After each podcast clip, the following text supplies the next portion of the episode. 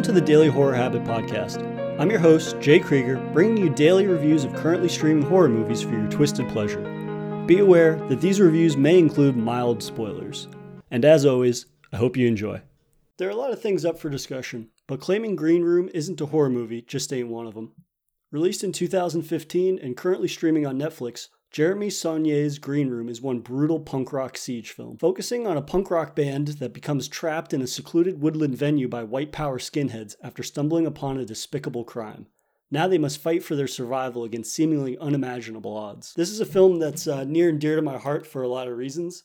First and foremost, uh, it's incredibly simplistic in terms of its core concept, but Saulnier does a fantastic job of adding a lot of multi layered character development and kind of overall aesthetic to a film that is easily describable in a matter of seconds. It's one of those movies that, as soon as I walked out of the theater, it was something that I couldn't stop thinking about. And I think that's probably one of the best compliments you could give a movie. It was so visceral and shocking in a way that kind of left me very unprepared that I just couldn't stop thinking about it when I got out of the theater. And it was one of those movies that I felt like every single person that I talked to about movies I was like going out of my way to telling them that they needed to check it out. And it's one that in the uh, five years since its release, it's one that I haven't been able to shut up about. In terms of it being a horror movie, I think what it does really fantastic is capitalizing on a siege premise. And it's a mostly singular location movie. A majority of it takes place in this venue and seeing how Saulnier makes this one space have a lot of different layers to it in addition to the plot and whatnot is really really awesome to see and it gives a lot of longevity to a seemingly simplistic approach to storytelling. For a majority of films, we're so used to having lots of different settings and having lots of different events occur in these multiple different settings that kind of transition throughout the course of a film. And from the outset, it seems very limiting to have a film unfold in one location. It seems like there's a lot of creativity limitations that come with that. But I think that that's what shows who the best filmmakers are and that they can do a lot with so little and make it that much more memorable. Saulnier does a really fantastic job as well by establishing who the characters are early out through their actions rather than telling us who they are. So we're introduced to the bandmates who are a litany of uh, the time they were lesser known. Now they're more prominent. Uh, obviously, the great late uh, Anton Yelchin, Joe Cole, Alia Shawkat, and Callum Turner. And we are given a snapshot into their life, basically, the introduction to them. We see that they're this grungy band that's been traveling cross country in this w- one little van that looks like they pool all their life savings together with to buy. And we pick up a lot of different little characteristics on who they are and what their life is like just through the brief first 10 minutes of the film. For instance, one of the bandmates falls asleep while he's driving. Like the film starts and the van is in a cornfield and he fell asleep with the car run. And the group is like, obviously it's an inconvenience, but at the same time, we realize like the bigger issue is they don't have money for gas and they're in the middle of nowhere. And so their solution to that is, is that they have to siphon gas.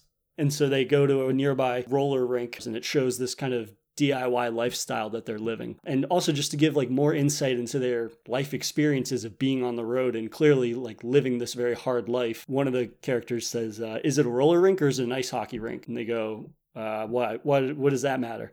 And he goes, Well, hockey players kick more ass. And it kind of just shows that these people are very dedicated to their goal in life, which is to play as much music as possible and to try to make money playing in these different types of venues and whatnot. And nothing's going to get in the way of that. And as a result of that, they encounter violence along the way. And it kind of, they're very flippant towards violence in some ways. Like the portrayal is that they've experienced it and it's regularly occurring enough in their lives that it's just part of their life. Whereas someone like me, like I don't experience violence in my lifestyle or in my life. So this idea that like I would have that sort of insight into which venue would be better to steal gas from is not something that is reflective of my experience.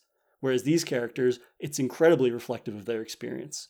And we kind of also get to see after that the types of gigs that they're playing or that they're forced to play. The uh, original venue that they're supposed to play at falls through. And so this guy gets them a last minute venue and it's a Mexican takeout restaurant. And while the band is like raging out and going playing through all their hard rock punk music all these people are like eating dinner and there's like three people they're standing there filming them with a cell phone and they're just kind of like despite the fact that this is the least ideal setting for them to perform in their dedication to their art and their craft remains steadfast in spite of the fact that most of the people in this restaurant don't give a fuck and it's the complete opposite ideal venue. And I think that in establishing these characters and their lifestyle early on, uh, does a fantastic job again of establishing the tone of the overall film. Before we even get to the venue in the woods with the white power skinheads, it's a very dark and grungy aesthetic. And I think it's a lot of it comes through in the cinematography as well. There's a lot of subdued colors. When they're going to the venue is our last sort of exposure to lots of bright lights and sunlight and whatnot. And the deeper into the woods we get, the darker and darker the color palette of the world gets. And I think that's reflective of this idea that even though they were living this hard life out on the road, overall their situation is going from positive or light to dark, and they're going into essentially hell, which they will uh, be faced with as soon as they get to the venue. So when they eventually arrive at the venue, it's very apparent that this is a white power hangout and that this is an element of punk rock that has always been around. That neo Nazis or Nazi punks, as they're called, would show up to these types of punk rock shows and they're used to it. Again, it kind of speaks to the life that the band has been living. They originally ask what kind of white power presence is going to be there. And they say like boots and braces. So there's this whole idea that there's this different levels, Nazism or skinhead ranks within the punk rock movement. And the band is used to it on some extent, but now they're going to this venue out in the middle of nowhere that's all white power. And they're very on edge, but again, it speaks to where they're at in their lives, where their music career is at. They have to go here and get this gig. And I think the gig is like $400 or something. And it's like $400 to go hang out at a, uh, a white power venue, even if you're white and you're not part of that movement would still be terrifying, I think. Um, and there's, again, it's, you get a further glimpse into each of the characters' personalities because they're very clearly not part of a white power movement. And so Anton Yelchin's character, Pat, decides as a goof, the first song that they'll open up with is uh, Nazi Punks Fuck Off, which is a cover of uh, a Dead Kennedy song. And of course, the crowd doesn't take it well. They're throwing beer bottles at them, telling them to fuck off, and all these things. And it takes an already tense situation and makes it that much more intense. And from afar, seemingly insane. Like, why would you want to kind of poke the bear? But it just speaks to the character's determination to being true to themselves early on, he has a quote when he's being interviewed about the band, and he says that the music is very much about being a shared experience. You have to experience it live, and then once it's over, it's over. And that really speaks to the next scene where just as they get off of that cover song, they play one of their original songs. And it's an interesting contrast because it's this very, it's a song that starts out very heavy and it's explosive and it's like hard punk. But then Saulnier decides to make the scene be in slow mo, but also you don't hear the music that they're playing anymore during the slow mo of all the Nazi punks dancing and the band rocking out. It has this very angelic kind of music to it, which initially you're like, that's kind of a weird stylistic decision. Why would you go with that? But then as the movie becomes more and more and it transitions into this very dark and gritty, which I consider to be a horror movie, it kind of is capturing the last essence of peace in these characters' lives. Okay, they had this one off kind of goof at the Nazis' expense or at the skinheads' expense, and now they're going to get down to the roots of what their music is about. And so having this slow motion, angelic kind of music occur is a direct contrast to the remainder of the film because after that is when Pat discovers a murder has occurred in the venue green room. And then the skinheads realize that they've seen the murder and they've have seen who committed it and they start to hold them in the venue against their will. And that's when things go obviously from awkward to unimaginably terrifying. Going into this part, not only is the tone handled in a really really strong way in regards to the central conflict because things don't kind of just pop off immediately once he realizes there's a murder. It's not skinheads are immediately trying to murder them. It transitions very slowly into that, and it kind of captures an elements of the film that I really, really like. In that, at its core, this is a story about misfit kids trapped in a situation that puts them out of their depth, and they're forced to do things they never thought they could.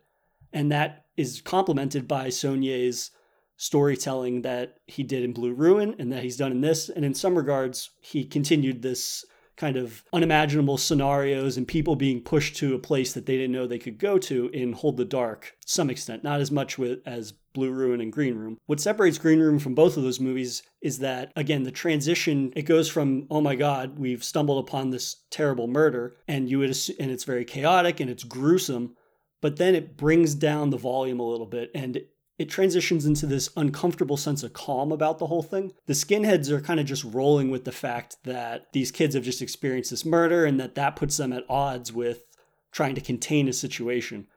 But again, the skinheads aren't initially like trying to murder them, they're not trying to shoot them or stab them or anything like that. They play it very calm. And that level of calm applied to an unimaginably horrible scenario is super uncomfortable for the viewer. And for me, like it's you basically is portrayed almost as is this really happening? Because everybody is so matter of fact about it around the band. And the band, again, is clearly out of their element.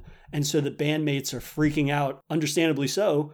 But at the same time, everybody around them is treating them almost as if they're the outliers. And there's this great interaction between Joe Cole's character's uh, character Reese and Macon Blair, who was in Blue Ruin, uh, who plays Gabe, who plays kind of like the middleman between the leader of the skinheads, Pat, uh, played by Patrick Stewart, who I'll get to in a moment. But they have this great interaction where Reese says, You can't keep us here. You have to let us go. And Gabe says, We're not keeping you here. You're just staying. So, again, this kind of confusing way of restating what someone else has already said in a way that's meant to unbalance them or like debase them, kind of in a way that they just want to keep holding them at bay until the skinheads know what they should do.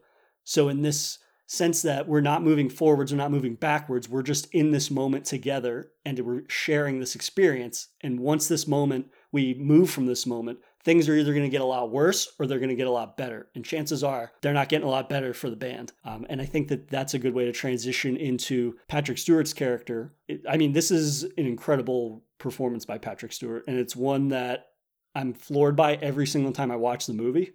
And I've seen this movie now probably 10 times 10 times in five years, or maybe even more than that, just because his character is, in a lot of ways, the way his character is played is it's not unlike his other performances. He's very cool, he's very collected, he's very specific in the words that he says. He doesn't, he has a good amount of dialogue, but nothing feels excessive. There's no fat on anything that he has to say or does. He doesn't unravel. He's always, as the other skinheads are kind of like scrambling to figure out what to do, Patrick Stewart's character, Darcy, is very much in charge and in control, and he never relinquishes that control. When I say that this is similar to his other performances, it's the way that he presents himself. He just happens to be a neo Nazi leader, whereas everybody around him is very easily definable by they either have Nazi tattoos or they have the red laces on their boots, which establishes somebody has shed blood to become a part of the skinhead movement. Darcy just looks like any elderly gentleman. He's not defined by tattoos or piercings. He doesn't have this frightening demeanor. He's just, he seems like an anybody, which makes him even that much more deadly because this idea that these types of villains that are overtly violent and overtly hateful they define themselves through their appearance in a lot of ways. Whereas he's very understated. And to see and hear somebody say and do the kind of despicable things that he does and seems so normal is very unnerving and complements the role immensely. He has this, one of these lines where he comes upon, I won't say who, but he comes upon somebody that's been stabbed multiple times. And Darcy asks the guy that stabbed this kid, he says, uh, Is he breathing? And he goes, Barely. And Darcy goes, Let him bleed again, like these little moments where he's not going over the top with his dialogue, but he's very precise in what he says and he's very direct in what he wants to happen. And I think that directness is at contrast with not only the bandmates who are all kind of scrambling, they're in this unimaginable, terrifying scenario. And even the skinheads, to some extent, they don't really know what to do because a lot of them are underlings. They're basically like new, fresh meat, new recruits.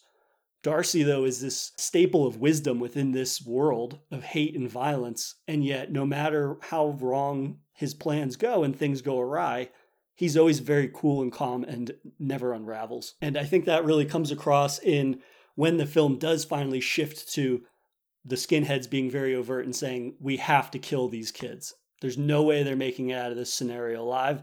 We have to kill them. And Darcy, again, kind of just goes through the motions of handling this scenario in a way that is super disturbing because of how calm and calculated he is about the entire thing. It's very procedural for him, almost as if he's had to do this before. He goes through these different stages where can only use blades to kill the kids because they want to make it look like it was a dog attack, basically because they want to stage their murders. So he says you can't shoot them because you can't explain that. And it would come up in a coroner's report. And so, again, his dialogue is always precise and it's very direct He says, You can only use blades. If you have to shoot them, keep your shots closely grouped, or you'll dig the slugs out of them yourselves. Again, this is, it's so terrifying because what he's saying is so horrifically violent. But at the same time, there's such a level headedness to the despicable act that he's telling he's basically commanding the skinheads to abide by that comes off as being understated and yet terrifying, which sticks with me a lot more than if he was just like shoot them in the head or stab them with a machete kind of thing. It's it's his thoughtfulness in being horrifyingly violent that really sticks with me in a way that none of the other characters, none of the other skinheads in the film do. And I think this film really complements Jeremy Saulnier's penchant for sickeningly graphic violence. Uh, we saw it in Blue Ruin and we saw it in Hold the Dark he has a way of he's very reserved in the way that he uses violence. Violence is not occurring constantly in his films. It happens at a few key moments throughout the movie, but every time it happens, it's memorable in the brutality and the practical effects that are being used to convey it on screen in a way that really captures the energy and the charge of the overall film. The film has this very hard punk rock aesthetic to it, and that comes through in the violence. And i think it came through in the violence as well in his previous film blue ruin. And that comes across in this in the box cutter scene where big justin one of the skinheads gets his stomach split open with a box cutter. Anton yelchin's character it's uh, his arm basically cut off with knives and whatnot. And it's this horrifying scene that you're not expecting because up until that point there hasn't been a lot of violence in the film or of there was one instance of violence before that but this just comes out of nowhere and it's so over the top, cranked to 11 from the jump that it spikes much like I would imagine a uh, explosive strum on a guitar would be. Like you're playing along you're playing along and then you strum all the chords as once as loud as you can and it spikes and that's that instance of violence. And then the film kind of settles down again and goes back to those calm strums before the next major spike, which is represented by violence that is sickening and has a gut punch mentality to it because of how horrifying it is. And for the most part, characters don't die immediately from their wounds, are around for a second or two, and you see them writhing in pain and agony. And it really does hit differently. there isn't really a better way to describe that. And it, it has this sickening quality to it, not just because it's gruesome, but because you see the effect it has on a character. And it's always stuck with me. And I think while it is uh, certainly stomach churning, because it every time I watch it, I squirm whenever I see that scene where Anton Yelchin gets stabbed. It's very unsettling, and I think it's a compliment to Saulnier and his ability to really craft a narrative that has impactful violence in it that you're never desensitized to. And I think that's one of the things, especially in a lot of horror movies, that you can't say because we've all become desensitized to violence on some level based on the media that we are all, we're all consuming. And so for a director to use violence so sparingly, but to make it that much more impactful, I think is a real testament to uh, to his ability as a storyteller. But now I think is a good time to jump into a segment I like to call half-assed research. First up, the script unnerved Patrick Stewart so drastically that he locked all the windows and doors in his house before rearming his security system and pouring a drink before he could even finish the script. I think that's pretty telling, especially considering he was able to absorb all of those feelings and bring it into a role that's so reserved. I think it is a very chilling script, and the concept again, this idea that all of these forces are invading on this one location and they're sieging your location, and all they want to do is kill you is no different than, let's say, like Night of the Living Dead. They're all in that house. The zombies are pouring, trying to pour into the house and kill everybody. Except instead of this, it's kids. It's this, these misfit kids that just want to play punk rock music, and there's skinheads that want to kill them. I think for Patrick Stewart to compartmentalize his fear and bring it into a role that is so level headed is a testament to his acting ability. And he's, again, literally fantastic. There isn't one weak link in this movie, even uh, speaking to the band or the neo Nazis, and I think Patrick Stewart's at the top of that list. Next, Anton Yelchin and Alia Shawkat already knew how to play instruments, but Callum Turner and Joe Cole didn't. So they actually had to learn to play music and instruments specifically for the movie, which I think is awesome considering uh, I tried to learn how to play guitar once and that ended really quickly. They also shot scenes using real dogs and stunt people, an element of film that I'm continually blown away by. Not only do I feel that stunt people are often overlooked, especially when it comes time for award season, like the work that they do is what makes action and violence in movies sometimes the most compelling parts of a film. And it really speaks to the dedication to putting their bodies on the line for the scene. And often movies are defined by those things. So the fact that a lot of stunt coordinators are not household names is really a, uh, a shame. And this idea that they were using real dogs is just a concept that kind of terrifies me because this idea that one false command could seriously injure somebody, it just kind of speaks to how talented and dedicated the entire team was in crafting this film. And that's going to do it for another episode of Daily Horror Habit. I'll see you guys tomorrow for another horror movie review. Thanks for listening to another episode of the Daily Horror Habit podcast. If you enjoyed this episode, please subscribe to Daily Horror Habit on your preferred streaming service and follow us at Daily Horror Habit on Twitter or Instagram.